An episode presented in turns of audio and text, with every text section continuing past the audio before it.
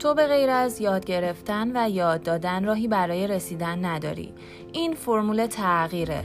اگه می‌خوای تغییر کنی باید اون چیزی رو که یاد می‌گیری به دیگران هم انتشار بدی.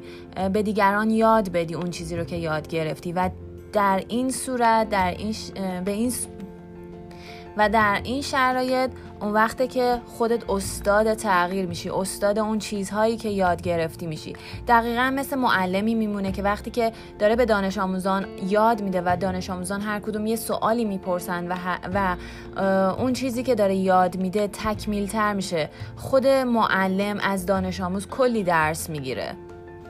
و در این شرایطه که تو زکات علمی رو که یاد گرفتی پرداخت می‌کنی.